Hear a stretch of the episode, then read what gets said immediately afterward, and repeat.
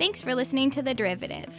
This podcast is provided for informational purposes only and should not be relied upon as legal, business, investment, or tax advice. All opinions expressed by podcast participants are solely their own opinions and do not necessarily reflect the opinions of R C M Alternatives, their affiliates, or companies featured. Due to industry regulations, participants on this podcast are instructed not to make specific trade recommendations nor reference past or potential profits, and listeners are reminded that managed futures, commodity trading, and other alternative investments are complex and carry a risk of substantial losses. As such, they are not suitable for all investors. Welcome to The Derivative by R C M Alternatives, where we dive into what makes alternative investments go, analyze the strategies of unique hedge fund managers, and chat with interesting guests from across the investment world.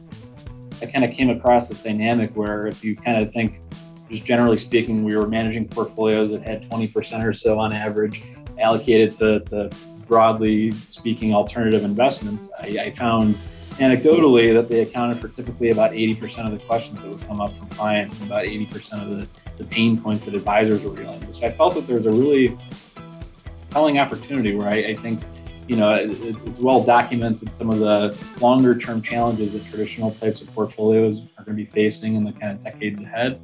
Uh, and so, you know, ways to address that involve incorporating other types of diversifying asset classes and investment strategies into a broadly diversified portfolio. I think the challenges have been around the experience of doing so and the comfort level and confidence that uh, many advisors have in communicating and explaining these Uh, strategies to clients and getting them to actually stick with them uh, over time it was a challenge as well. Um, just inherently a bit more complex.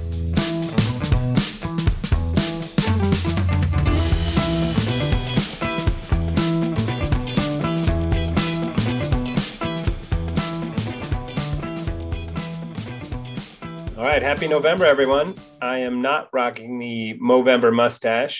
Every year I want to, and then chicken out. Uh, So maybe next year. But anyway, uh, we have a cage match of a podcast today.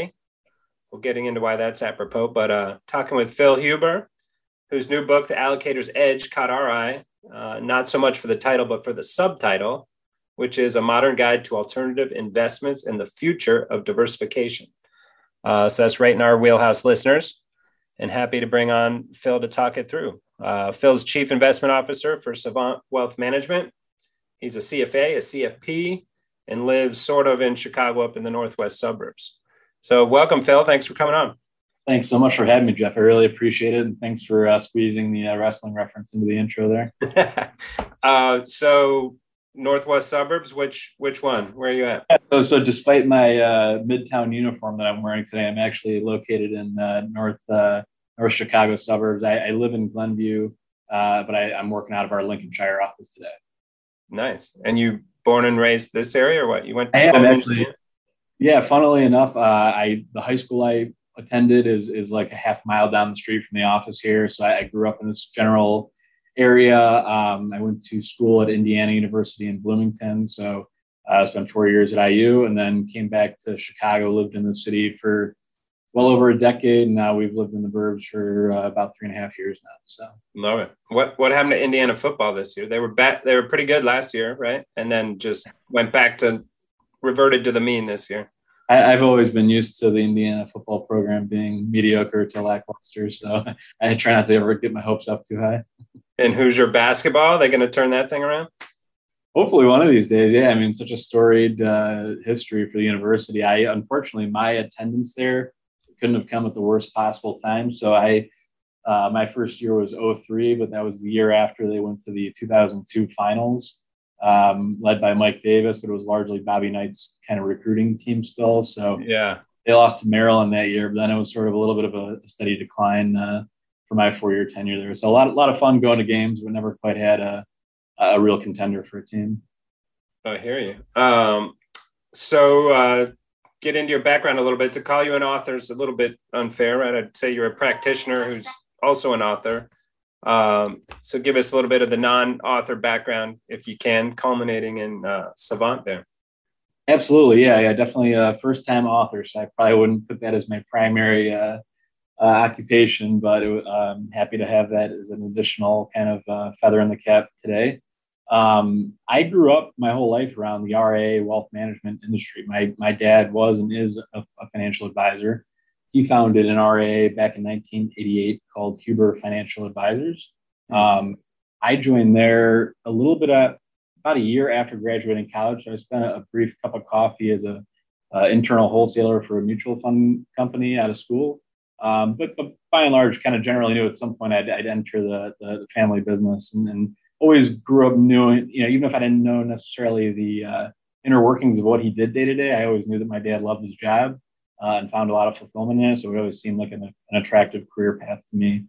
Um, but I, you know, I did, I did want to spread my wings a little bit after college. And so um, for, unfortunately for myself, the timing of graduating in, in two thousand seven and, and about a year into work, we were kind of about to enter the, the teeth of the financial crisis, and being in financial services at a, at a fund company was probably not a great place to be. So I found myself mid oh eight looking for a new opportunity. And fortunately, my, my dad was willing to, uh, you know, take a bet on me and give me an opportunity. And, and uh, fast forward about twelve years later, I, I spent there until we merged with Savant uh, March of twenty twenty. So about a year and a half ago. So if I, if, if I think of my tenure at uh, Huber Financial, it was, I kind of came in as, as a utility player, so to speak. Uh, I, I can't even recall exactly what my initial title was. It was basically like, do everything that we need you to do. Yeah. Um, you know, it was a very, very small organization at the time. I think I was the eighth employee. So we had a handful of advisors, a couple of client service and operational people, but it was, it was still a relatively small R I A, especially by today's standards. I think we had a, a few hundred million under assets when I when I joined in oh eight. And so we continued to grow that and build that uh, over time. My role morphed over time to become very much more investment focused. And I realized a few years in that what I what I didn't want to do was be a full-time client-facing advisor. I, I did that for, for a certain portion of my role, but I just was always fascinated and interested in the the investment side of our business. You know, we're very much a planning centric organization. That's what we lead with. That's our value proposition, is comprehensive wealth management for clients. Um, but I saw an opportunity to, to add leadership in the investment area, which was largely at the time kind of decision by committee, um, and, and everyone kind of pitching in, but nobody really taking ownership of that area. And so I thought that that was something that I would probably do well. And so I, I adapted to that. And, um, about five, six years ago, became the C I O of Huber, and then have, have retained that title and role uh, as, as we transitioned into Savant uh, recently. So it sounds like your golf game just wasn't good enough to be client-facing. I don't golf. I'm a I'm a complete rarity in the wealth management space, and that I, I literally never golf. I get oh, these no. yeah. I get invitations all the time to to go out and play around, and I always feel weird declining, but I just never caught the golf bug. My dad's a huge golfer. Most of the other folks in the office golf to some degree, but uh, yeah. you know, never caught the bug. And then, is your dad still in the in the biz? He's still there. Or he's he is. Yeah, yeah. Uh, a big part of our, you know, joining forces with Savant was him staying on for at least an extended period of time. But you know, like many founder R I As, um, you know, he's in his mid sixties now. He's still got some some juice left in the tank, but um, you know, it was looking for kind of that glide path of, not necessarily a full stop, you know, retirement at some point, but like yeah. how can I transition my career to go back to doing what I love, which which is, you know, first love in this business. Why I got into it was uh, managing relationships with clients and, and and being around people. And I think the size of our, our firm at Huber before we merged almost got it, not, not got away from him, but it became larger than he ever anticipated growing it to. It just sort of happened organically over time. And, and Um, you know, it was never his intention to be managing a thirty person billion and a half dollar operation. It was like, hey, yeah. I, really like, I really like working with clients and helping them with their financial planning and other financial needs. And, and so, uh, but, but wearing the C E O hat, he, he had to, you know, deal with all the other operational, you know, burdens and aspects of running a business. And so I think he was very happy to uh, partner with Savant, much like we all were, and, and kind of shed some of those responsibilities and get back to Uh, what he loved doing in the first place, and kind of ride out the rest of his career uh, doing that. Yeah, it seems like that's the R I A playbook these days, right? Of find find an older, ready to, you know, retirement is somewhere in the future, not necessarily right the next step, but somewhere out there, merge, bring them in house. Uh, seems to be the normal playbook. Yeah. Uh, and let me ask you, sir, as as an R I A. Um, It seems like the old model used to be kind of stockbrokerish, right? Of like the advisor has a relationship with the client. The advisor is also the one helping them pick the investments and doing all this stuff.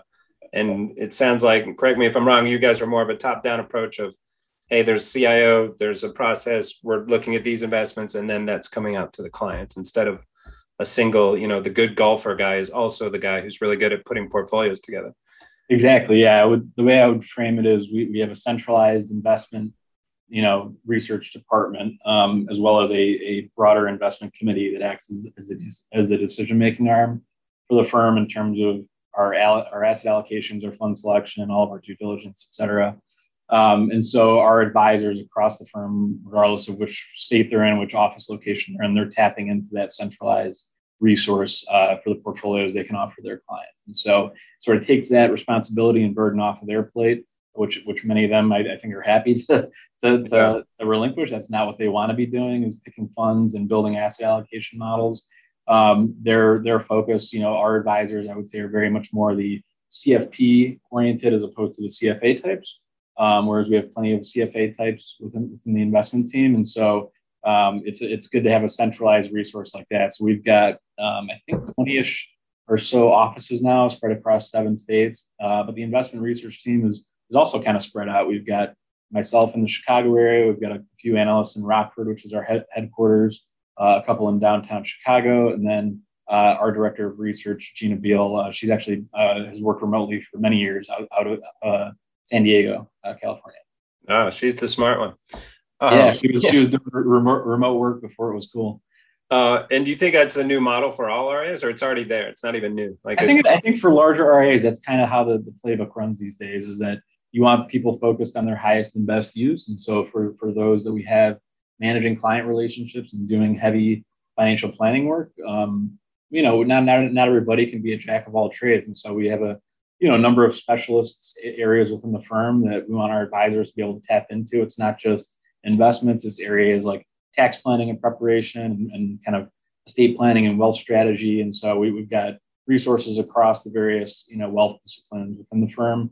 And our advisors are, are kind of more general generalists, but they're a lot closer to the client uh, situation and client experience. And so they can kind of deliver that, uh, you know, end deliverable. Got it. You ever you ever get pushback on the name? Like, let me talk to the savant. Which one of you is the savant? Yeah. That's actually a, a hiring criteria. Everybody at the firm has to be an, an actual savant. uh, all right. How do you test that? The uh, Rubik's Cube?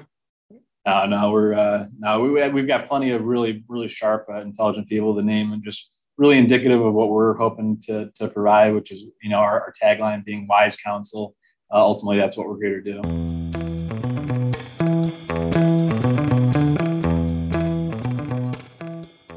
So on to the book, and I want to talk briefly just about the process of writing it, if you're willing. I've got a book that's uh, very similar to this one that's been ten years in the making and never can get out of uh, like second draft form. But uh, so just tell us, like, what was the impetus? What's the reception been so far? Why'd you want to write it? Kind of what? Sure. So my my experience getting the book published might be a, a bit different from most in that um, I didn't really have a book sort of in draft that I was actively writing, and then went, went and shopped it out to different publishers. I had been blogging for probably a handful of years or so. I've got a blog called Bips and Pieces.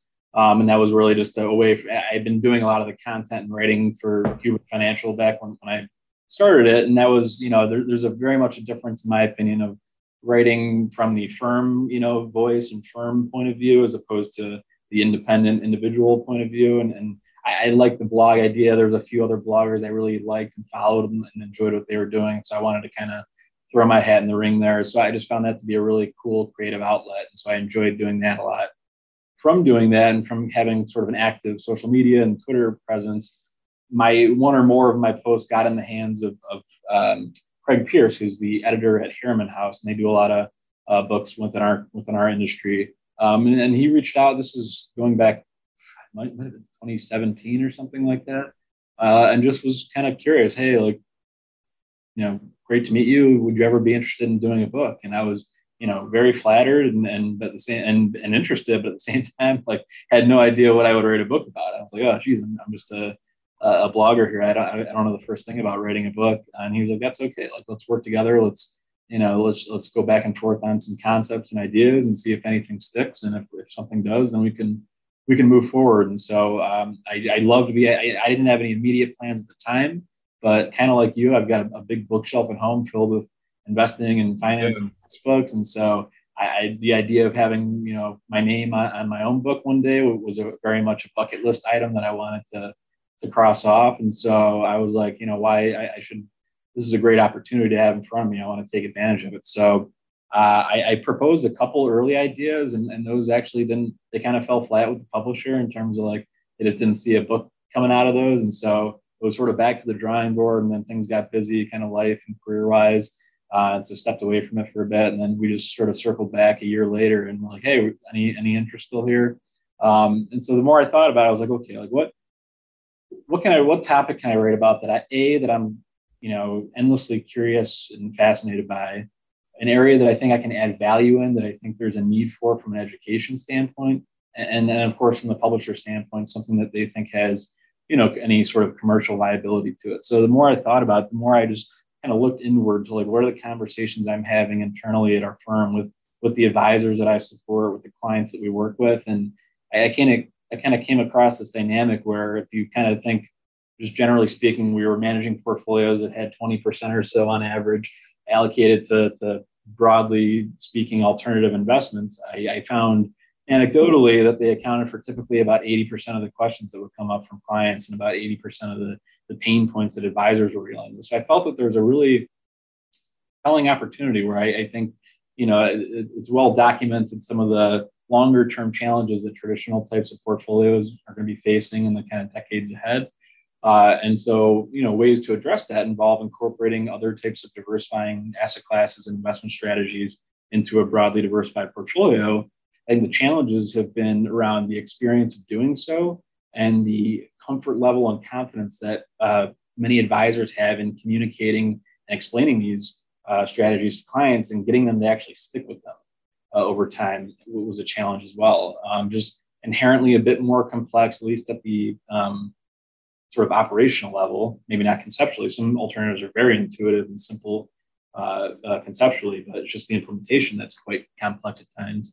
Uh, and then I think it's just, it's again, it's areas that are generally a bit higher cost than the, the, you know, essentially free kind of beta that you can get for using index funds and E T Fs these days. So I think uh, the higher cost, the, the maybe limited liquidity in certain areas, and just the general unfamiliarity of some of these uh, alternatives has kind of, you know, as much as people can recognize the, the the math staring them in the face of low starting yields on bonds and high equity valuations, not necessarily being a recipe for great prospective forward-looking returns, few have kind of stepped off that um, comfort level of, of, a, of a, you know, that kind of canonical sixty forty type portfolio for a couple of reasons. It's, yeah. it's, it's treated them very well. And so it's become a bit of a security blanket. Why, why mess with a good thing? Why, why fix it if it ain't broke sort of thing?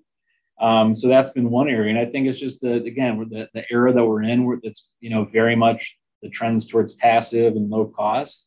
Uh, many alternatives are not very low cost. And so I think that's, you know, another key factor. And so I think, and I think the other challenge has been, I think, you know, liquid alts gained a lot of popularity after the global financial crisis of oh eight, oh nine, uh, very much akin to shutting the barn door, barn door after the horses have already, you know, gotten out of the stable. And so I think that, you know, it was very much a environment of, okay, we've just seen equity markets collapse and the financial system kind of blow up. Now let's now, now when things are priced actually attractively for equities, let's go look for ways to hedge tail risk and, and add uncorrelated assets. And I, so I think the timing was wrong that um, advisors that kind of dipped their toe in, but perhaps didn't know exactly what they were getting into. Uh, maybe they had a bad experience. Maybe they either set improper expectations themselves, or their clients had different interpretations of what to expect from alternatives, and, and it just didn't deliver for what, for, you know, whatever reason. And so I think some advisors were kind of like, you know, fool me once, shame on me, fool me twice, shame on, uh, or shame on you, fool me twice, shame on me, and so have, have maybe just been a little bit more skeptical of the space based on a prior experience they might have had. So I think, and I, and I think another element and variable there too was just a lot of product development, just knowing there was a lot of demand for liquid alts. I think a lot of fund companies responded to that by providing the supply, and, and perhaps some firms that had no prior experience, you know, uh, offering alternatives to clients. It was just, hey, like, there's demand for this, let's roll product out. And there's just a lot of kind of garbage out there and early on. And you know, not to say there isn't some garbage out there still today, but I think generally speaking, um, the universe of alternatives has gotten a little bit more, you know, skewed towards more higher quality. The, the ones that have delivered well have had staying power. And so I think there's there's less uh, maybe noise out there than there was in those, in those kind of mid twenty ten type years. Love it. And we've I've been living that the whole ten years since, right? So managed futures was one of the huge proponents of that, right? The only thing that was up in oh eight and all the liquid alts had managed futures on the cover. You know, our firm was always digging in of like, hold on, this is just on the cover, not necessarily inside the inside the product. Uh, and just quickly, like a bunch of people have been on this pod, a bunch of the names on here, you know, that I read through in the book of Corey Hofstein, Ben Hunt, uh, Matt Faber, like, were they kind of your muses, or you, that's some of the, what you mentioned, some of you reading their kind of stuff? Yeah. I mean, you, you could say, you know, muses in many ways are just, people, you know, really smart people that I know and, and have followed and learned a ton from. Like, certainly wanted to, to incorporate some of those learnings into the book as well.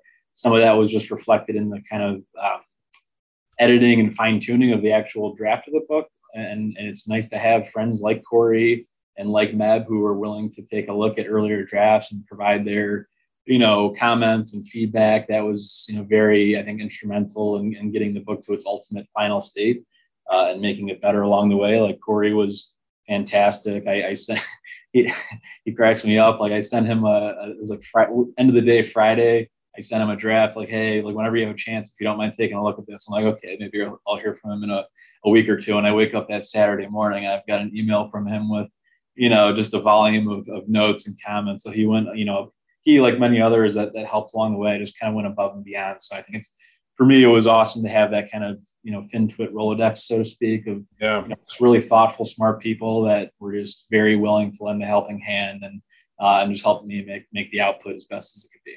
And how'd you get Cliff to write the uh, prelude?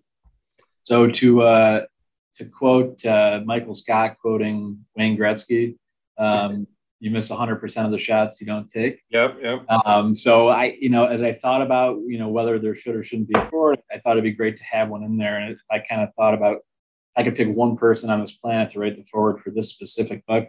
one hundred percent, it, it would have been Cliff. Yeah. Uh, and, and, you know, when I think about Cliff and, and maybe A Q R more broadly, I, I kind of look at the, the genesis of my interest and, and fascination with alternatives can kind of be traced back to them. Um, you know, in the early twenty tens, as they were kind of uh, introducing some of their liquid strategies to financial advisors, um, you know, they, they went a long ways in, in building out educational kind of curriculums and programs for advisors to tap into. And so they had a, a event called A Q R University that they, you know, have done kind of on an annual basis since then. So I, I went to the first one, but at the time I was very, very new in the industry still, didn't know the first thing about alt. So I was going in extremely kind of wet behind the ears and just like an open book. Like, I just want to learn here. And, um, and so that I look back at those early A Q R universities as kind of my initial introduction to kind of just broadly speaking alternatives and, and their role that they can play in a portfolio. Um, and I've just been a great admirer of Cliff and his team over the years. And then he, you know, he sits on my kind of Mount Rushmore of, uh, you know, investors and someone that he's just been kind of a, a investment hero of mine. So I, I, I knew it would be a long shot, but I kind of threw it out there, and, and you know, for whatever reason, he was he was willing to do it, and I, I thought he did a terrific job on the forward. And so, just to have to have his name attached to this means the, the absolute world to me. So, Cliff, if you're yeah. listening, I, I don't know if I can I don't know if I can thank him enough times, but yeah, thank you, Cliff, because uh, it, it kind of I think made the whole thing kind of come full circle for me. Right, it's like he's forgotten more about all this than most of us will ever know, right? So it's. It's good to have his footprints. He's coming on the pod eventually. We keep we keep working that, but I uh, want to get him on here.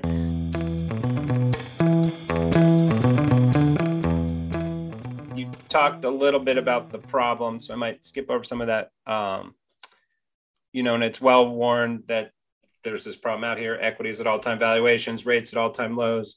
Um, what I don't think uh, you had an interesting take that people are all talking about it, but nobody's really doing anything about it, right? The stats tell, stats don't lie. So like, here's where all the money is. Why, if they're everyone's so worried about it, why isn't the money shifted? So you touched briefly on that, but expand on that a little more of what you think is happening there.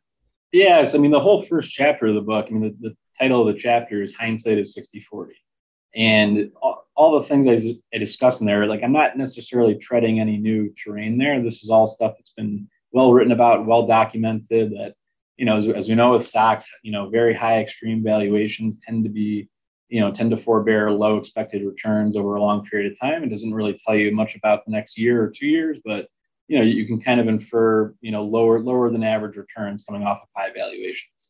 Similarly for bonds, you know, low, low rates are indicative, you know, your starting yield is likely a good approximation of what you can expect to earn over the next ten years. And so I, it, it's a rare occurrence to have both, you know, the, the really high equity valuations and, and probably speaking more specifically to kind of U S centric or U S uh, dominated sixty forty portfolios. I know other parts of the world, maybe not as obscenely, you know, valued today. Uh, but, but it's rare to have that that extreme stock valuation alongside, you know, low starting bond yields like we have today. So I think when you blend a sixty forty portfolio together of those two asset classes, you know, you, you reach a pretty, you know, you're kind of in an extreme in terms of, of low prospective forward-looking returns. But if you look in the rearview mirror, then the opposite. You've actually had a, a ten-plus year period of abnormally high returns relative to average and, and lower volatility relative to historical averages. So it kind of speaks to like, yeah, like it's, it's almost obvious, like why people, or why most allocators, I should say, haven't done much about it. Cause like, why bother? Clients are happy, returns have been good. Like I'm not going to introduce, you know, uh, foreign or different things to the portfolio that, that I got to then, you know, spend extra time learning about and figure out how to, you know, weave that into my story about how I talk to clients. And so it just kind of like when, when you're, you know, kind of, a, if most advisors or allocators are benefiting it, or evaluating it through a, kind of the cost versus benefit lens, and they just might seem like, hey, the juice isn't worth the squeeze on adding all these, you know, extra components in. Like, I just want to keep it simple. I can do this all at, at rock bottom fees. And so it's easy to understand why there's been, you know, such an anchoring to this type of sixty forty type portfolio. And, I, and we use sixty forty as very much a, a simple example. It could be fifty fifty yeah. or seventy thirty or any kind of variation of a, a balance. Do you think that anchoring continues the cycle? And like, you right, I'm, I almost think like they're all cleverer by half, right? Like all these people looking at alternatives and doing diversification, and they're the underperformers by a large margin. Um, so the other guys, you know, they could say the dumb and simple approach has outperformed last five, ten, fifteen, twenty years. I mean, if there if there's an investment lesson of the past, like handful of years, it's that the, the dumber The, yeah. the investment, the better off you've done. Right. Um, Tesla so, needs to sell ten thousand units on Mars this quarter to make their valuation good, but no, buy it, buy it. Um, yeah, it's even, even just within traditional portfolios, sort of evidence-based type of ways to sort of improve upon market cap weighting or embed, embed factor tilts or employ geographic uh, diversification. Like those have all been things that have been a, a little bit of a headwind for, for returns versus just own the U S or own the largest stocks or, you know, these sorts. So it, it is challenging in that sense, and that the, the sort of less data uh, backed and less evidence based your approach has been, the better off you've probably done um, in the, at least in the past few years. So, I, you know, it's understandable why those challenges have been there.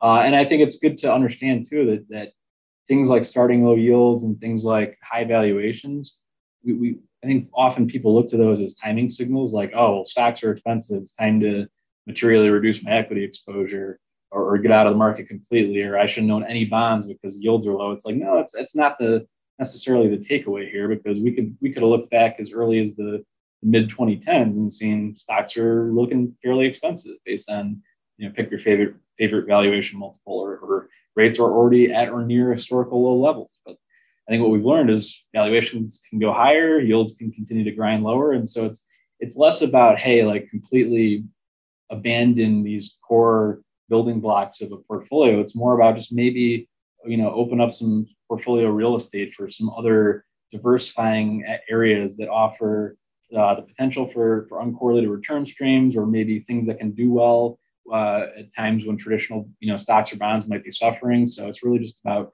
Uh, expanding the opportunity set. And then, and I love the one piece in there, which I don't hear that take very often, of the the sixty forty combined, the yield of that, which is both the yield of the bond component and the dividend. Um, the yield of that is at an all-time low as well, right? So I don't, I don't hear much of that. We hear a lot about everything's super expensive, but even if you look at it as a yield play, it's not very attractive. Yeah, I mean, it's, it's always, you always want to look at things at the aggregate portfolio level, and um, also recognize too, like like relationships between at you know asset classes that we maybe take for granted, or that or that we assume are kind of written in stone, or, or maybe not so. And so I think everyone's grown accustomed to the last twenty, thirty years of of bonds being a great diversifier in equity down markets, but that you know there's been historical precedent of that not being the case. And so I think you know inflation is a variable that we have to you know factor in if, if we continue to see um, you know materially high you know inflation that we've been accustomed to. That could be a negative for both stocks and bonds at the same time, and might not offer that that offset relationship that we've that we've been used to. And then I think it was Corey about a year ago was putting out, how do you how does an R I A charge one percent fee when their bond, right? If they have eighty percent of the portfolio in a bond yielding fifty bips or something, right? So there's a little weirdness in that math from an advisor standpoint as well. Yeah. I mean, I, I would say that, that, you know, it's always hard to lump all of the fees that R I As charge directly to the portfolio piece, because we, we offer a lot more services uh, to clients beyond just, you know, building a portfolio and trading it and rebalancing it. There's a lot of, of separate from the portfolio um, financial planning work that goes on, and not just our organization, but many R I As that, um, you know, if you're charging an A U M-based fee, it, it's not, you know, people aren't paying us just for that, you know, portfolio management. Yeah. It's a lot of um, advice, planning. advice and coaching and, and all these other sort of disciplines that are connected to people's financial lives that we're taking a, an active role in. So I, I you know, I think it, it's a, It's an interesting point because yields are so low, and so, but at the same time, like you know, it's not a direct apples to apples. Uh, yeah, and I didn't mean to call your out your fees, but like in general, right? Of like pensions, endowments have costs, and so there's just at so low levels, you have to seek out other things just to in order to pay the bills, so to speak. Yeah, yeah, yeah, and I think yeah, there's there's plenty of of you know people that go beyond like. sixty forty tends to be where people kind of, you know, average into, but like see plenty of portfolios for really conservative and risk averse investors that are, you know, seventy to eighty percent fixed income. And that's, that, you know, unless they have, you know, very, you know, if they've already kind of won the game, that's one thing, but you know, that's just a recipe for negative real returns.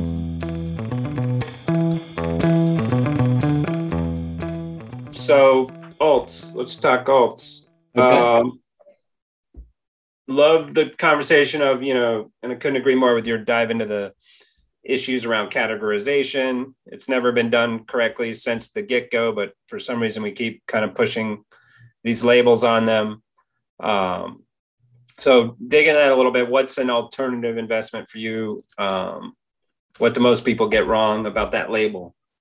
Yeah, and, and I, I don't have a perfect solution to the label, you know, either, unfortunately. Yeah. The, the challenge is that Uh, a couple things. Number one, it's open to interpretation. Um, and two, the definition is always changing. Uh, you know, history has seen plenty of examples of things once sort of viewed as alternative that become over time a little bit more mainstream and commonplace. And, and so that's, you know, to be expected over time.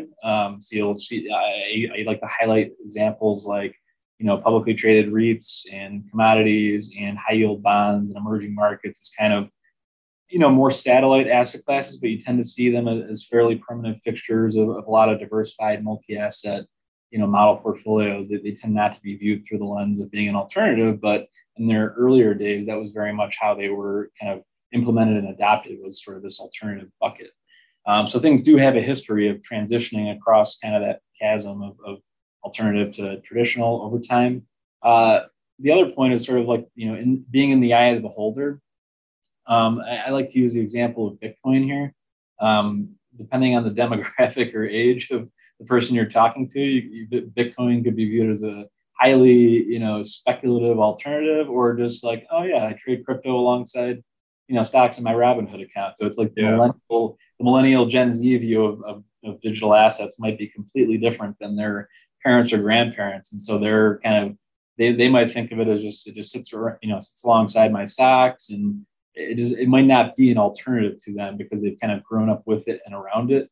Uh, where, whereas you know other folks might absolutely bucket it as an alternative. So I think that's an interesting example, particularly given the nascency of, of Bitcoin and crypto being you know, effectively a teenager relative to things like stocks and bonds, real estate that we have centuries of, of data on. Um, I'd call more of a toddler, but okay. Yeah. Yeah. Yeah. Yeah. Depending on the behavior at times. Um, yeah. Uh, so I think the way I think of it is there's often a very thin line separating a traditional and alternative investment. And so if we can kind of strip out, like, what is that one or, or more variables that make, why, why is this alternative, but this is not? I, I found a few examples. One is, is liquidity. So like, you know, the easy one here to point to is public equity versus private equity. These are both equity asset classes, but private equity very much, you know, gets, gets categorized as alternatives by many. And it's really just due to that illiquidity component. So that's certainly one variable that can make something, you know, uh, move from traditional to alternatives if you just take away the liquidity component. Um, I, I mentioned kind of Bitcoin earlier, but this idea of like perceived novelty, just things that people aren't generally used to using inside of their portfolio, um, you know, makes it a, a bit of an alternative. Um, old wine in new bottles is, is another theme I come across a lot, where you might have things like, we'll use catastrophe reinsurance. You know, you know, for, for firms like Swiss Re have been doing that for centuries. Yeah, there's nothing new about, you know, reinsurance or insurance. It's the ability to access it in a investor-friendly type of vehicle that makes it alternative, uh, because until that became an option, this is not the type of risk that people hold on their personal balance sheet. Uh, you know, so it's, I think it's like things like that where you have a new uh, stru- fund structure or way to uh, access something that's been around for a while, but just hasn't been democratized for most people. Uh, un- unconventional implementation might be another way to think about something like, you know, again, kind of like long, short equity. If I want to buy, you know, no one's going to, if I buy a bunch of cheap stocks, no one's going to tell me that I'm an alternative investor. If I go long, cheap stocks and short expensive ones in a long, short kind of way and, and use derivatives or shorting uh, or anything or leverage or what have you, you know, if I'm using these unconventional implementation tools, that suddenly takes something that was traditional and makes it alternative. And I guess the last thing I would mention to, to kind of look at as a potential alternative variable would just be would just be unfamiliar terrain. Um, so not so much the case today, but like things within existing asset classes that are maybe less trafficked, like emerging markets at one point, maybe frontier markets today. Um, you know, still stock, but maybe just in countries that are, are less developed, and so less people uh, allocated there.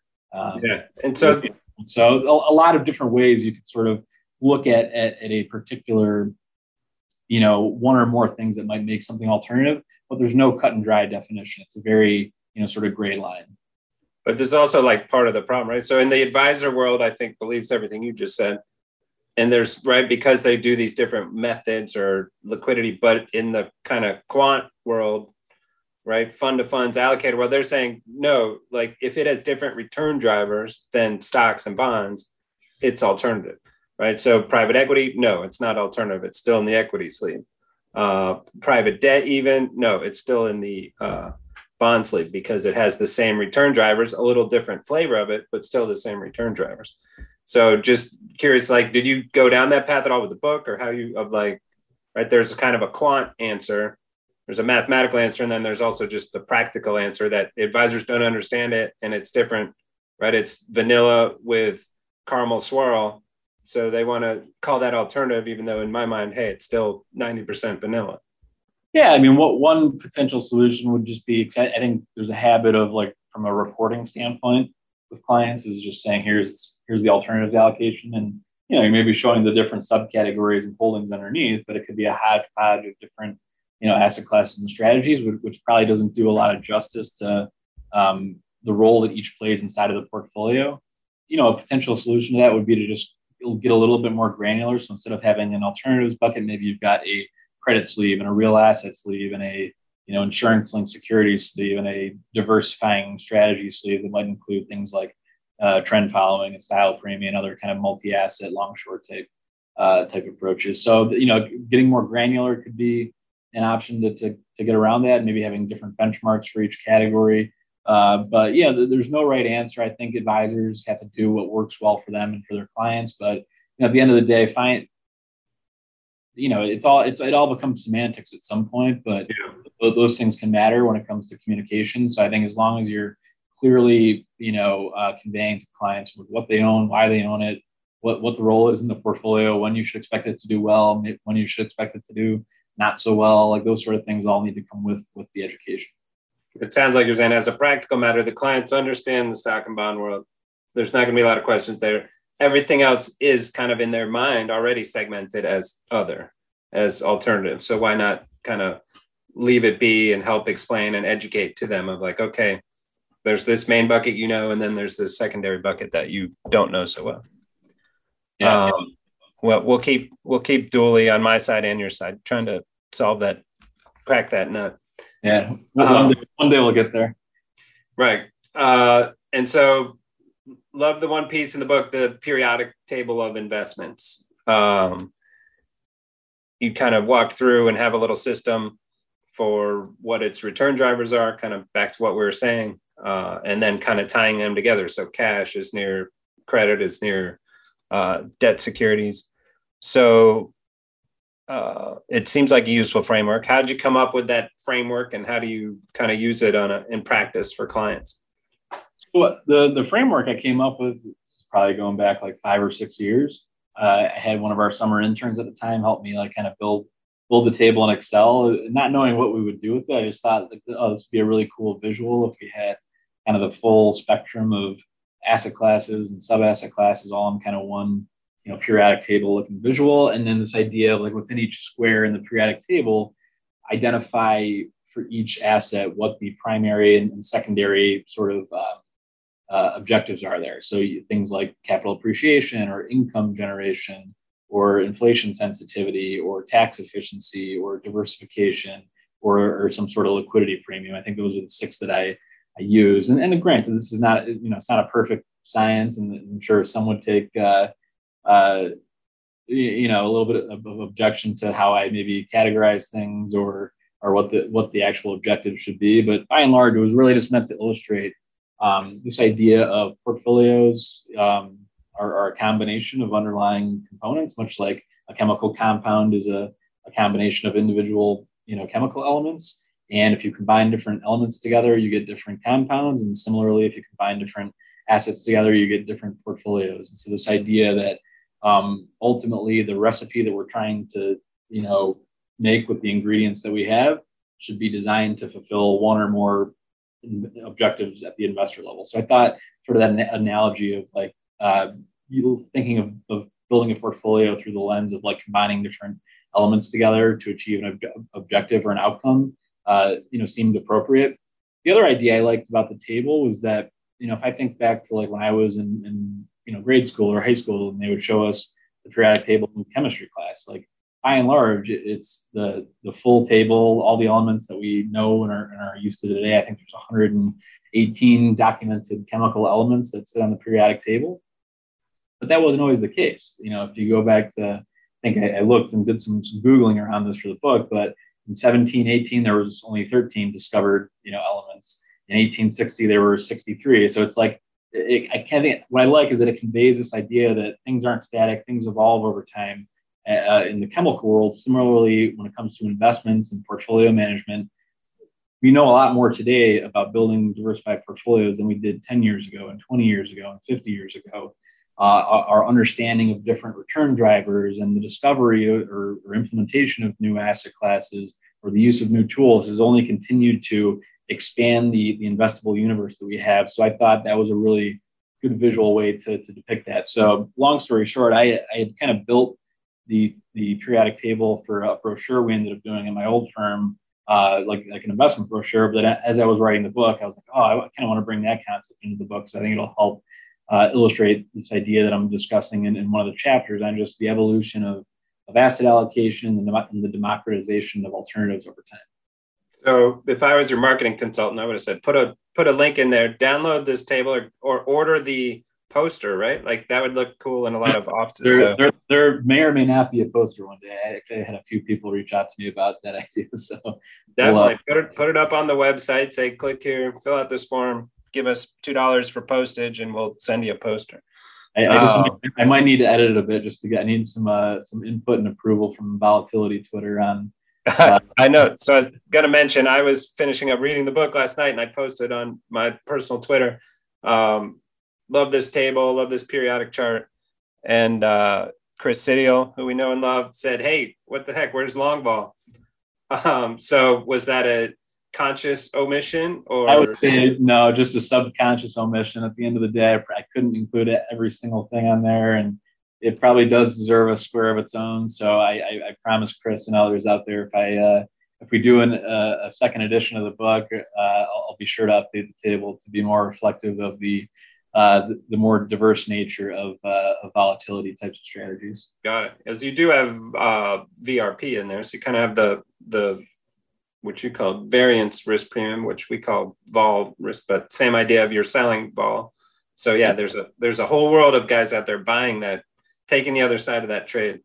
Well, I, th- I, think um, I, I think I had a rel- relative value square, which is a bit vague, but you could probably interpret that as like a volatility arbitrage or some sort of relative value strategy yeah. there.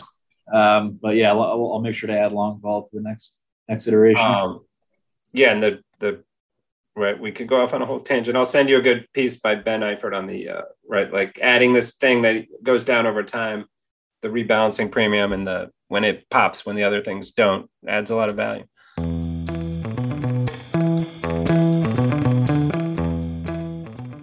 Let's talk through some of the specific alts. So, you know, good two thirds of the book or half the book is going through alt by alt, um, what they do, how you should think about them. Uh, we mentioned private equity. I just wanted to mention, like, if you, you're kind of saying in the book, you think that's going to become more and more mainstream, more available to individual investors, Vanguard's getting into the game.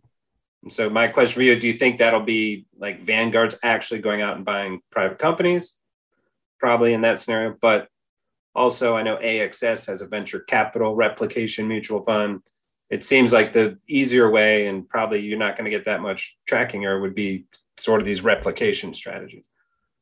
Yeah, I would say it depends on the investor's objectives. And, you know, the, the world in ten years in terms of access to private investments could look a lot different than it is today. So it's hard to uh, to paint with too broad a brush. I would say, like, you know, there, I think there's going to be more more opportunities for um accredited investors to, to have access points to actual true private equity. We're, we're seeing a handful of those uh, today, either through vintage type, annual vintage type programs, um, or even, you know, registered um, forty act funds, uh, typically tender offer funds that, that, that offer private market exposure. So uh, it's it's a growing area. Like Vanguard's involvement, I think they're they're partnering with HarborVest, I believe, is is the actual, you know, manager of their strategies, and they're the the distribution of that, at least today.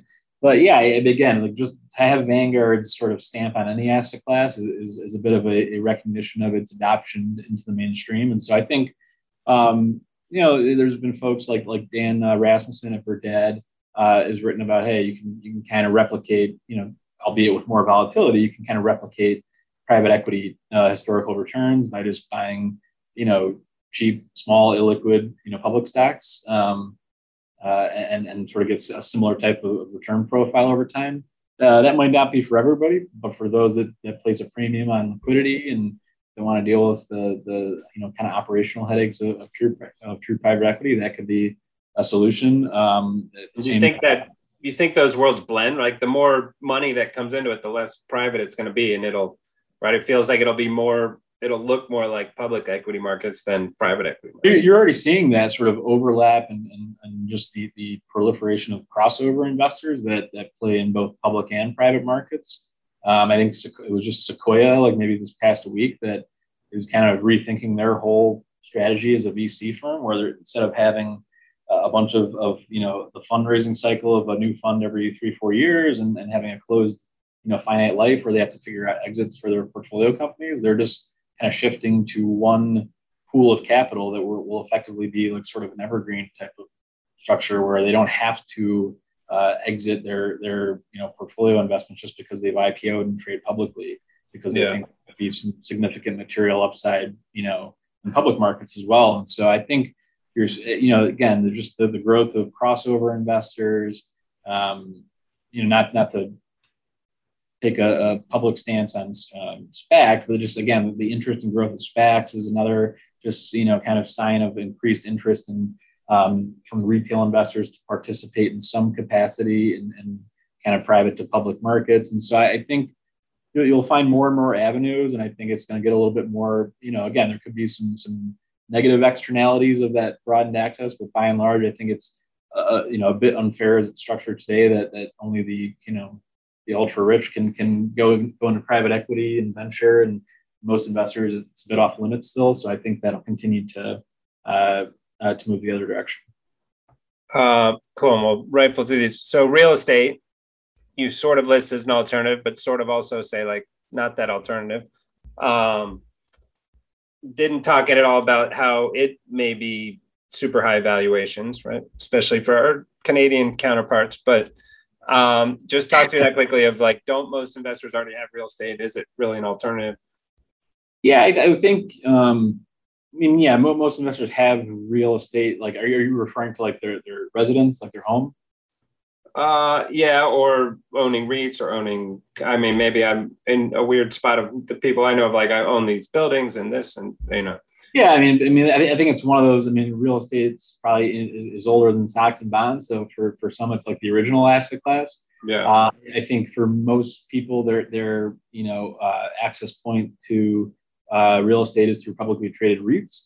Um, and so that, that by and large, I think if you just own like a total stock market index fund, you're getting some allocation to REITs there. So again, that, that's a very kind of, depending on who you ask, it may or may not be an alternative. I would say, you know, private real estate would definitely be more in that alternative bucket, just given the liquidity, uh, involved in it. Um, and I think what you see, you know, and I mentioned this in the book is, um, the growth of alternative property types is, is grown significantly, and actually more so, I would say, in the public space than in the Uh, private space. So things like, you know, cell towers and data centers that are, you know, more critical to kind of digital infrastructure are, are a huge component of publicly traded REITs today. Uh, and then you've got just a lot more breadth of other types of property sectors outside of like the core four of like, you know, multifamily and office and, and you know, industrial and retail. There's self-storage and, and medical office and, you know, life sciences buildings and just a handful of other categories. So depending on what Uh, sectors within real estate you might be trying to access, it might nudge you one direction or the other, whether you focus on public markets or private markets. And I think for, for a lot of folks, there could be an, an opportunity to blend the two together. Just you don't have to be in one camp or the other. There could be, you know, complementary benefits to having a public and a private market, um, you know, real estate allocation. So I would say like the, you know, for, for clients that own a handful of buildings, maybe it's apartments that they rent out, and that's kind of something that they kind of manage, you know, more day-to-day operationally like that. Yeah, that could cer- certainly serve as a, a real estate allocation, but I, you know, not many individuals are operating, you know, data centers, you know, so yeah, yeah. there's again, for the, so that it, just because somebody has significant real estate holdings doesn't mean they shouldn't have some allocation to publicly traded REITs, because there's might not be as much overlap as they think there in terms of the underlying uh, asset exposure. And when I hear publicly traded REIT, I think shopping mall, think death, right? So it's like uh, those got crushed, uh, but you're saying they've kind of morphed, and now they're, I, they're diversified. Like, yeah. yeah, like I think if you looked at just like the, the broad REIT indices today, like they're call it half or more in, in, in, what, in what most would deem to be alternative like property types. So it's um, if you just start looking under the hood at like the top holdings of like the cap weighted, you know, uh, REIT E T Fs, like you, you're, you'll be surprised how little there is in things like malls and, uh, and retail and, and, uh, uh, you know, office and things like that. So uh, next up, sorry, I'm going fast. Uh, style premia. So uh, quickly explain, explain what that is. Um, I usually think of it more in terms of the banks giving access, but I guess you're saying a lot of individual investors can get some access. Yeah. I mean, there's, there's, plenty of uh, asset managers, whether it be, you know, A Q R or some of the other quant shops or even BlackRock or, you know, Vanguard might surprise people. They've got kind of style premia oriented type funds. Um, it, it, to me, that's just um, multi-asset, um, multi-factor, long short type strategies that that try to um, capture in a very sort of pure way uh, very commonly known uh, factors and investment styles.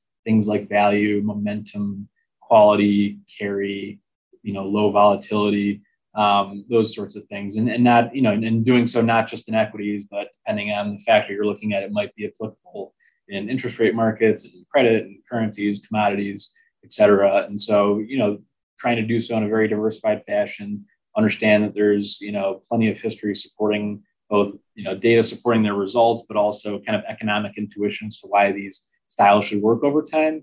And then the ability to implement it in a long, short way would just be kind of stripping out and hedging out, hedging out that market beta and being left with kind of that pure style exposure as a diversifying asset. So um, that, that's, that's what's meant by style premium. Yeah. I think the, the tide went out a little bit on those in March twenty twenty, right? A lot got smacked. A lot of investors I know are like, oh, well, someone basically needed to be managing that instead of just putting a couple chips down on each of these things. When it all went down at the same time, there, it was a, uh, was an issue, but yeah, I think the lesson learned there, I mean, um, would be that these these types of, of strategies, and this goes for, for a lot of other alternatives too, they're, they're not a panacea, they're not a silver bullet that's just going to make money in all markets. And so um, I think they were much like any, you know, holding in stocks or, or other asset classes, these are lo- these should be viewed as kind of long-term, if you believe in them, they should be long-term investments and not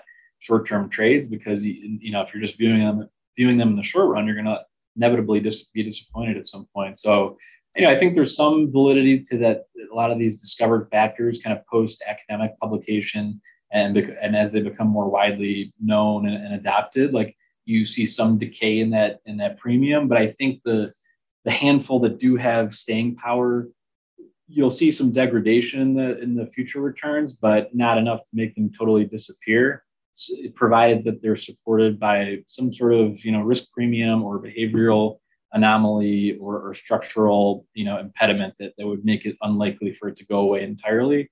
I think what happens is you, you see, you know, you can see some pretty bad years, but I think that is, is almost a necessary evil when it comes to these types of strategies, because if they did, if they never had a poor run, every, even more money would rush in, yeah, uh, and, and they would get arbitraged away a lot quicker. So I think you, you have to, you know, no, no going in uh, that you're going to, you know, have some challenging times, but uh, depending on your, your confidence level and the, in the diversifying nature and the future expected return potential of some of these, like, you know, there, there there's, could be a strong case there, especially now after they've come off a, a little bit of a tough stretch.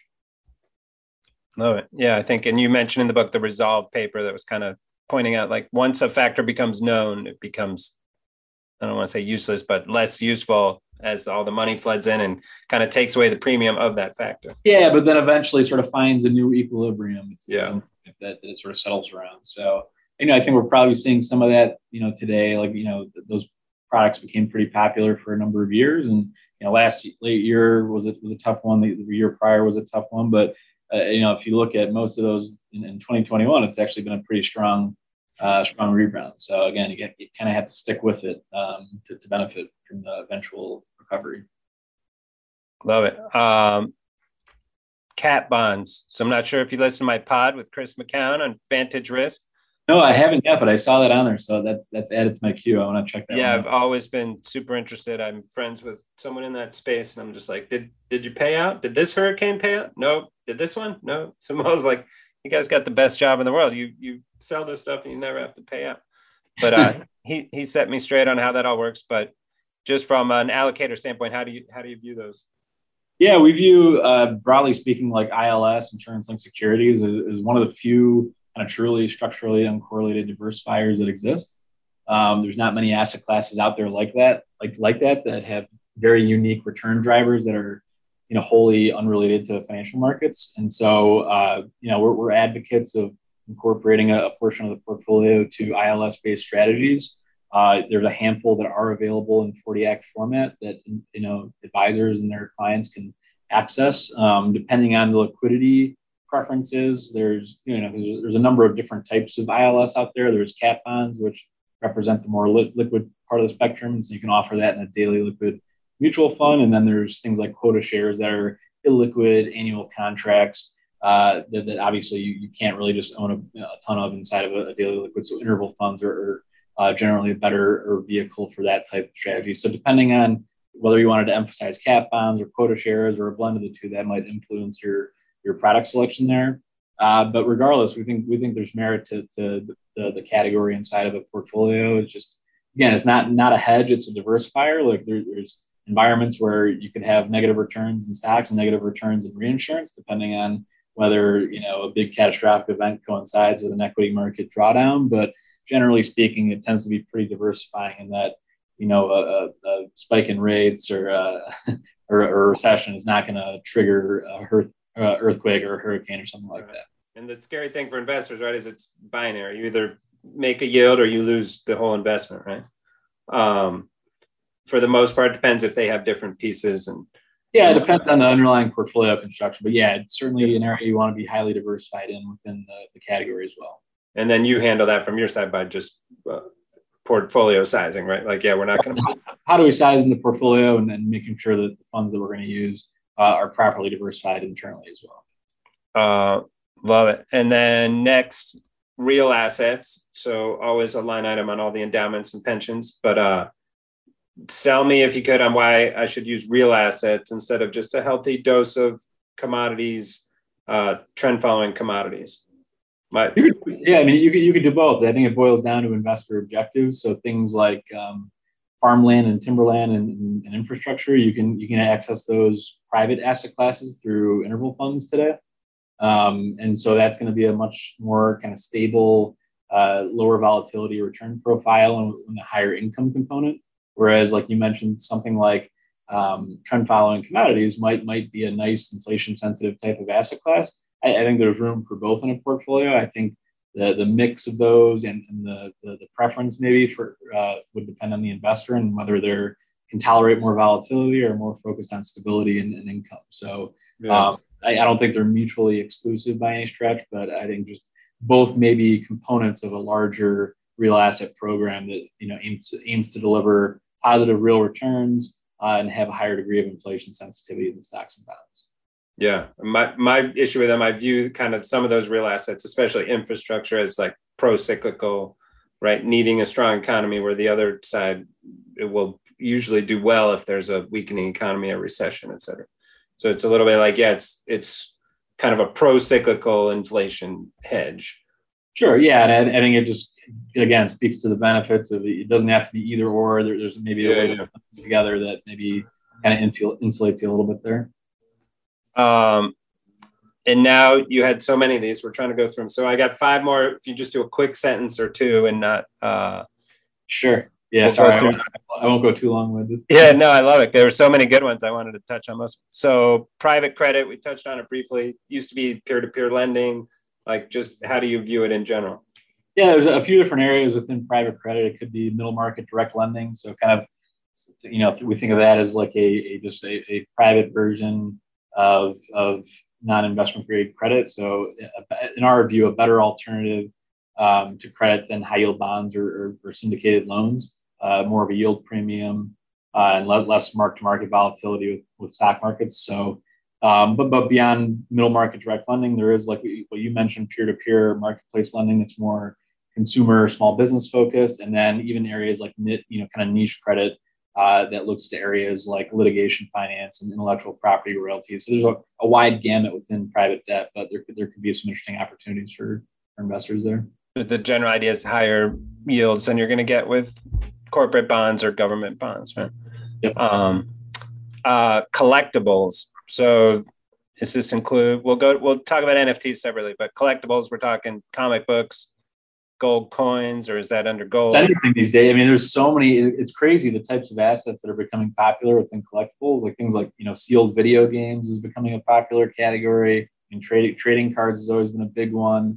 Uh, but you know, like apps like Rally and others, like there's a pretty wide spectrum of collectibles out there now. So this is not an area that we allocate to for clients at the moment.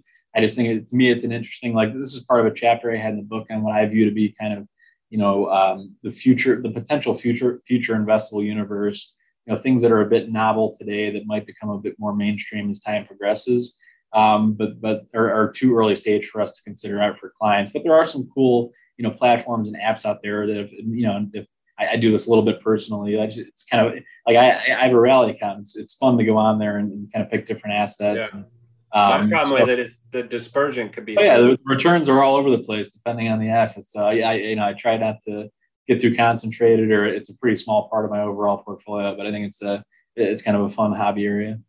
Uh, fine art. I, yeah, fine art kind well of known. Maybe you know you could kind of put that side by side with collectibles, like not for most people, but you are starting to see the emergence of some kind of fintech platforms offering, again, not, not the ability to house the art inside of your home. You're not owning the full piece. You're, you're kind of owning a fractional share of a, of a expensive piece of artwork, but you know, there's some history of art being a pretty, you know, good diversifier and strong returns for, for kind of blue chip art.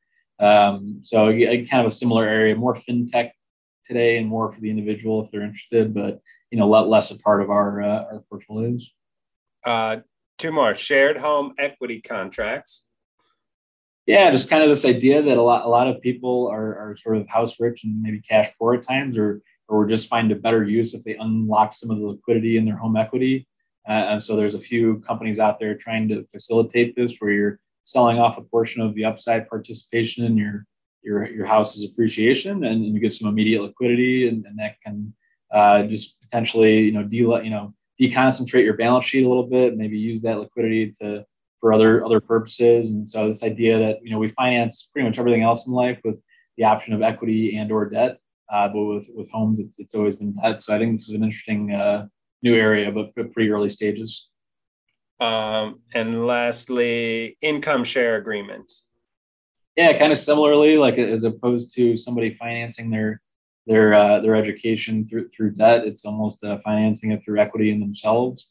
Uh, and so I think particularly in some areas like uh, uh, nursing or coding and coding schools, they're, they're, it's an interesting uh, area that could see some growth as, as an alternative to the borrower to to taking on student debt.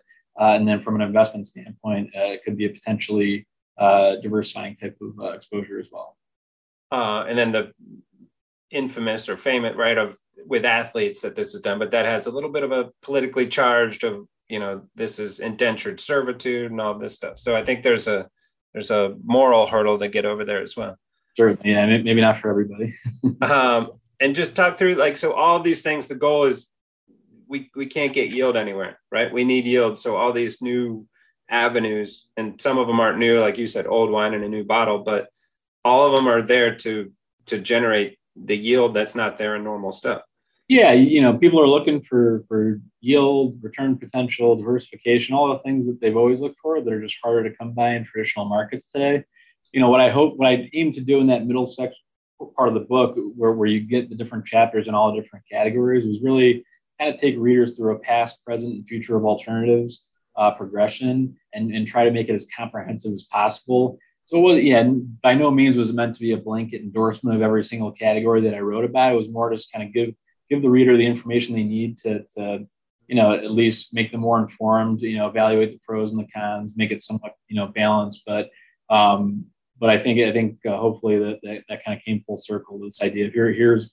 Here's where alternatives were, here's where they are today, here's where they may be going in the future. Yeah, just it's stuck in my brain of like, would we have gotten from here to there if rates were seven percent? Maybe not, right? Maybe some of these platforms never get funded, they never get off the ground because I don't need it. I'm getting I'm getting an actual savings rate at my bank. Exactly. Um, so maybe maybe that was the Fed's unintended consequences in a good way of like, hey, we've created all these jobs and, and platforms uh, for people reaching for yield. Um, So yeah, I guess, have- I, guess, I guess I'll have the Fed to think if my book's a success. Exactly. Digital assets, uh, we could spend a whole nother pot on that, but just from your standpoint, like personally and as a firm, are you guys uh, recommending them? Do you put investors into them, or are you just on top of it because it's being talked about? Yeah, I, I personally invest in crypto. Um, to date, we have yet to recommend it for clients. Um, it's, I think there's it's still a bit of a gray area um, where we're actively having conversations and exploring it um, with clients. You know, there there is, you know, obviously, uh, as you would expect, when, when prices are doing what they're doing, you know, we get a lot of inbound questions and inquiries from clients about the space. Um, I think the, the the challenges come from an implementation standpoint. I think there's um, some features that we don't really particularly care for in some of the like kind of forty act products that are out there, or the ones that, that, that trade at the major custodians. You know, obviously the S E C is yet to approve a, a, a spot Bitcoin or a spot Ether E T F. And so I think for, you know, d- depending on, you know, whether, whether it's tax related or, or slippage related to the underlying spot performance, I think the futures based products have some, some flaws there that, that might not make them appropriate vehicles for, for clients. um, the, the, you know, sort of grayscales of the world with premiums and discounts that have impacted performance materially, and maybe the higher management fees like that, that can be a bit of a challenge. So I think, you know, by and large, the thinking is that, you know, if, if they're, if clients want to go into this category, like we need to properly arm them with education and, and have them better understand what they're getting into, other than my neighbor's getting rich off this thing that seems to just do nothing but go up. Um, and at the same time, I think we want to make sure that we're not just like sending them off. Like, you know, it's one thing to say, hey, well, if you're interested, go open, go open a Coinbase account or a Gemini account, because that's the most efficient way to get exposure, because then they might, you know, go on that account and buy some Bitcoin. And then they might say, oh, like this Shiba Inu coin is doing really well. Maybe I should own some of that. And they can go down a, a rabbit hole pretty quickly. So I think we're, we're actively interested in offering an on-ramp to clients that are interested, and potentially having more visibility internally on what's going on there, maybe providing more guidance uh, around uh, allocation within the digital asset space. Um, but we're not at a point yet where we've, we've kind of drawn a line in the sand that we, we do or do not advocate this in client portfolios. But say, I think it is um, not quite at the level that other, you know, strategies are at w- within our alternatives uh, sleeve, where we, we think we're comfortable making a blanket uh, yes or no endorsement on behalf of all of our clients. I think it's, it can be very client specific still, um, not for everybody. And I think we're just, we've yet to find comfort level and, and uh, the most efficient way to get access. So I, you know, it, it's a hot topic of conversation internally within our investment committee. We're spending a fair amount of time there, but uh, you know, time will tell what we end up doing there. And I, you know, in the book is just the latest. I've seen a lot of these of like, oh, if you put two and a half percent or two percent or five percent or whatever, and rebalance, yeah, like it's always awesome. Yeah. So I'm like, well, and if it had gone, if it goes completely to zero, all you lose is the two percent. So I can see that logic, but I'm also like, what if you did that with this biotech stock, or, right? Like, I think back to my sports gambling days of, right, if you always do ten team parlays, yeah, if you hit one, the return's great. If you don't, you just keep wasting two percent, you know, day. Well, that's like, yeah, like you certainly wouldn't want to have half your portfolio in these sort of uh, asymmetric type bets that have sort of, you know, more binary type outcomes. Yeah. Uh, but know, my point is, yeah, I don't even know if you want two percent, because it adds up, right? Like over right, time. Yeah. So again, it, it's, it, dep- it depends on your, your strength and conviction of the, the underlying invest, investment thesis of crypto or Bitcoin more specifically, depending on how you're looking at it. So yeah, you know, not, not for everybody, but it does, you know, again, it, it's, it's a limited data set. It's still a very nascent asset class, and, you know, there's no, you can't just extrapolate what, what's happened over the last ten years into the next ten. Like, it's largely going to not look the same, if we can, you know, be yeah. honest with ourselves. So, um, you know, the, the future's still uncertain there, that there could be a lot of opportunities still, but it just, we just don't have the same type of uh, uh, historical evidence that we can examine with other asset classes. Agreed. Um, so along those standpoints, end the book with some portfolio construction ideas.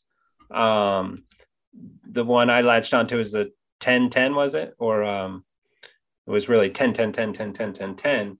Yeah, look at that, that. I borrowed that from from Ross Stevens. He's the C E O of, of Stone Ridge uh, Asset Management. And that's really just kind of a simple framework. It's not necessarily like what we do or what someone has to do. It's just like, if you're kind of, if you're new to alternatives and you're trying to figure out like, okay, like we've now reviewed like twenty different, however many yeah. alternative investments throughout this book. Like, how do I make sense of all this? Like, right, and that's my problem of like, I like it all. How do I do it all? And that's where the challenges can lie, in that it's, you, you can get really too cute too quickly in terms of trying to like optimize.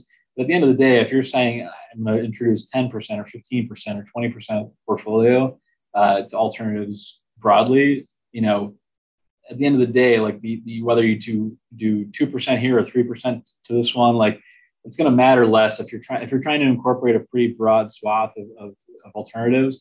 It's hard to argue with something simple like an equal weighted approach. Um, not to say that's the right answer. It's just, at least from a from a framework way of thinking, like, hey, I want to I want to find ways to improve the diversification of my portfolio. Whether I do ten percent, twenty percent, or thirty percent, let me just think about the the alternative separately for a minute, and just think of this idea of like, There's, there's power to having diversifying uh, components in there. So let's just try to collect ten different risk premiums, each sort of intuitive, each that can deliver different types of return streams. And let me just, you know, equal weight them within yeah. that alternative bucket. So that, that's one way to do it. It's not necessarily the right way. It's just kind of one of, one of a handful. fifty of them at two percent, right? Is there some lower bound where like, okay, this, it's not a meaningful exposure? Well, that's right? Kind of the idea, idea is like start to go beyond ten and maybe you're starting to get, you know, a little too thin and not, not material enough. Um, you know, maybe it, it, it's sort of a, a it's just the idea of like maybe not putting all your eggs in one or two different categories, but spreading it out a little bit more. Um, so I think it's a helpful framework to get somebody started that, that maybe isn't in the weeds quite yet, but um, you know, there's certainly other approaches you could adopt as well. And what, say I'm like, I want to invest in everything in the book. What, what's my account size got to be, right? Like some of these, even though they're available to individual investors, it might be at a million dollar minimum or a, um, right. So do you have any thoughts on what that account size would look like? It's tough because I mean, I mean, I we wouldn't even necessarily recommend that, you know, someone do everything in the book. Yeah. I think, you know, depending on whether you're a qualified purchaser or an accredited investor, that, you know, if you're under those requirement levels, that might limit your universe of, of opportunities, at least today. So things like hedge funds and private real estate and private equity might be off, off the table for you. Um, there's, I would say for the kind of bulk of the, the chapters in, in section two of the book, things like alternative risk premia, um, alternative credit, Um, real assets, insurance-linked securities, you know, by and large, you can implement that today with forty act, you know, mutual funds and interval funds. Um, and so those don't have accredited investor requirements. So um, you, you don't have, you know, the portfolios of most sizes could, could accommodate most or all of those uh, kind of core alternatives there. Yeah. And then I have to mention on behalf of all my long ball friends that they probably will view, especially that pie of ten percent in each, was in my mind like ninety percent offense, ten percent defense, with the ten percent defense being managed futures, which isn't even necessarily always defense. But well, I, think of- I've, I think I've seen from Chris Cole at Artemis, he's got that just basically like everything's like instead of there being like dozens of asset classes, everything's either short ball or long ball. Yes, exactly. Yeah, I think that would, I think that would make for a pretty boring periodic table if I just had arrow short short ball and long ball, but. Uh, right. But the investors, like I'm, I'm right, at the end of the day, they might need some of that long ball. They need something that's going to do well in all those other, no matter, you know, because it's vanilla caramel swirl, vanilla with chocolate chips, vanilla with this, right? There, if they all melt at the same time, you need that defensive piece. Yeah, I think trend following can be a, a, a good component there. I think something like insurance and securities, like it's not a hedge, it's not something you're going to like bank on. It's going to do well when equities are doing poorly. Yeah. But I think it, because it's uncorrelated enough that, that you know, it, it, it could be doing quite well. Um, and I think too, like what, what we're advocating in the book is not this idea of just get rid of the forty altogether from a sixty forty. It's, it's sort of just like, let's de-emphasize it. But, you know, at the end of the day, if we, if there's a, you know, depression type scenario or a huge deflationary type, you know, environment that, you know, could still be in an area where high quality fixed income and treasuries Uh, you know, do quite well. So we, we still want to own some, maybe not perhaps as much as we're, you know, used to owning in, in, in prior decades. I love it. Um, and then last bit, the last chapter, you talk a bit about the advisor's struggles with all this, right? And what you mentioned before of the, I, I had the wrong numbers, but you're saying eighty percent of his time on twenty percent of the allocation. Yeah, um, I mean, that's just my, you know, uh, No, but I've run into that before. And we, we've actually sold alts before, like, hey, let us, R C M, help you, right? You don't need to spend eighty percent of your time on this. We'll help educate the clients for that twenty, you know, ten, twenty percent. But just doesn't, doesn't that part need to come first? Like before yeah, you start investing all this, you need to fix the advisor part where they can educate. The client. It, it, it's, it definitely has to come first, which is funny because it's the last chapter in the book. But I think yes. the reason I, I didn't mean that kind of first, but just, yeah, in, in well, the real world. I, I think the reason I placed it there, I thought it was like a, a, an appropriate closing note for the book to talk about communication techniques for clients, because at the end of the day, regard, if you've read the entire book up to that point and you buy into everything that I've said, it's kind of all for nothing if, if you're not equipped with the confidence uh, to be conversant in these strategies and to get your clients comfortable with them um, and, and able to stick with them for the long run.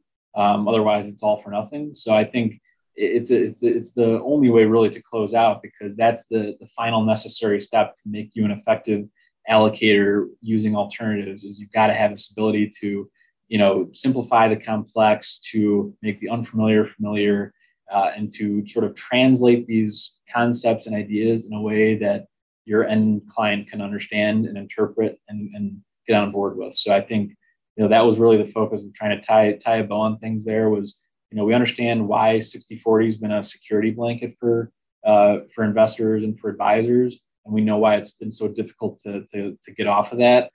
Let's let's evaluate some different ways you can try to communicate uh, these strategies so that you can, you know, get out there and feel comfortable making that move. I love it. Um, and lastly, where where can they get the book? Where can they find you? Sure. Yeah. So the, the release date for the book is uh, November thirtieth. So just under a month from now.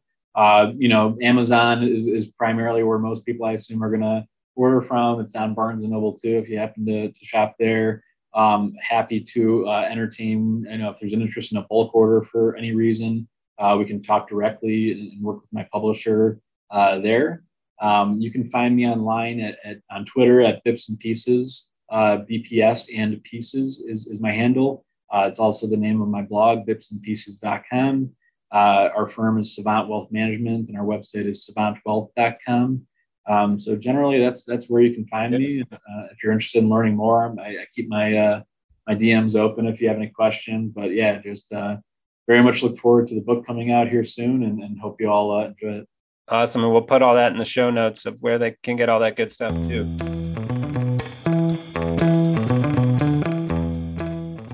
So we finish up all the pods with some personal favorites. Quick, rapid fire. You ready?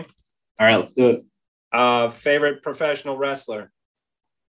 Favorite all time, Shawn Michaels. Favorite currently, Bryan Danielson. Whoa, I know neither of those guys. What were their What were their screen names or their stage names? Uh, that was so. Shawn Michaels was the Heartbreak Kid. Shawn Michaels, that was his screen name. Bryan Danielson, you might have known him as Daniel Bryan. He was the Yes Guy. Oh yeah. The Yes Chance, but anyway, so he's at a different company now, so he's got to go by his real name instead of the W W E name. So his real name happens to be Bryan Danielson. Um, You're yeah. too young to probably remember. Uh, I think his name was Terry Taylor, the Rooster. The oh no, I, no, I remember the, the Red Rooster. Yeah. He he went to Vero Beach High School in my hometown, Vero Beach. That's so hilarious. He's my favorite. Um, and then of course Hulk Hogan. You got to like Hulk and Superfly. Suka was one of my favorites. Yeah, and I, I grew up, you know, kind of in the eighties era and early nineties era of pro wrestling. So that always holds a, a soft spot for me. Um, favorite quote in the book? You have all these, every chapter begins with some great quotes. It was it like a labor of love to pull all those, or you had those in a notebook your whole life? Oh, the, the intro uh, yeah. um, quotes. Man, I don't know if I have a favorite, but I will say that was one of the more fun aspects of the book was like trying to find quotes that were relevant. Like the, each chapter starts with with two or three quotes, and my goal was to make them sort of implicitly about investing and, and the topic of the chapter, but not explicitly. Yeah. And so it was it was kind of fun to search around and dig for those. And I thought there was a few a few good clever ones in there. So w- without spoiling it much, hopefully that's a nice uh, Easter egg for the potential readers. For sure. So you don't have a favorite? You have a favorite that didn't make it in the book? Uh, I, maybe my favorite was um, for chapter two, which is about this. I, the whole chapter is about alternatives being a loaded word. Um, it was that that that quote from The Princess Bride, which is uh, yeah. that word. It, it doesn't mean what I think you think it means. Something yeah. like that. Inigo Montoya. Yeah, yeah, exactly. Uh, favorite investing book that's not your own now? Uh, I've actually written a blog post on this. My favorite investing book, and it's it's a very it's not necessarily a book for novices, but it's. Uh, Expected Returns by uh, Antti Ilmanen, who uh, now works at A Q R, pre- was previously at Brevin Howard, I think, when he wrote it. Um, just a, a very thick, you know, dense yeah. textbook on, on on asset allocation and portfolio structure and alternatives. It was very much a, a um, deep dive uh, to me on a lot of the things that I, I, you know, just found very interesting. And so I think more than any, any other book, it kind of changed my thinking about what goes into building thoughtful, well-diversified portfolios that are built for the long term. So um, that, you know, that book has very much influenced me, and um, not necessarily I would, something I would call beach reading or something I would I would share with like end clients or, or, or yeah. uh, retail investors, but for professional allocators, I, it's hard to think of something better than that. Uh, favorite Chicago pizza place? And I would, I mean, we're, we've been in the burbs for a few few years now, and so our, our pizza selection is not as great. But back to my uh, my city days, I would say, you know, uh, what is there, Spacanopoli and Peace and Peace, Pequod's. Those are all a few that I, I liked over the years. But in terms of what we're getting now for just getting delivery to the house, uh, hard to go wrong with thin crust uh, Lou Mills. Numanatics, got it. Um, yeah, Pequod's is the only right answer, although I think they changed owner. Someone said it's not as good these days. Um, and lastly, favorite Star Wars character. Oh, man, you're going to kill me here. So as much of a, a nerd I am with uh, professional wrestling, I have to admit I've actually never seen a Star Wars movie. Never one, but surely you know some of the characters. Yeah, so I guess I can just, I'll, I'll go Han Solo because I don't know yeah. anything about it. There you go. He's cool. He gets the job done. Um, awesome. I, I, I use I use my entire nerd allotment on wrestling. I, I didn't have any nerd uh, left over for any other you know hobbies. And then did it like morph into M M A, or you're sticking with? Uh, pretty, pretty pretty disciplined. Got it. Yeah. Uh, well, thanks, Phil. It's been fun. Um, we'll look you up next time we're on North Shore there and grab a, a coffee or something. And looking forward to seeing the book come out. Uh, thanks a lot, Jeff. I appreciate you having me on. It's been a ton of fun. Thank you. Awesome. The Derivative is brought to you by C M E Group. C M E Group is the world's leading and most diverse futures and options exchange. For more information and educational resources about futures and options, visit c m e group dot com. You've been listening to The Derivative. Links from this episode will be in the episode description of this channel. Follow us on Twitter at R C M alts and visit our website to read our blog or subscribe to our newsletter at r c m alts dot com. If you liked our show, introduce a friend and show them how to subscribe. And be sure to leave comments. We'd love to hear from you.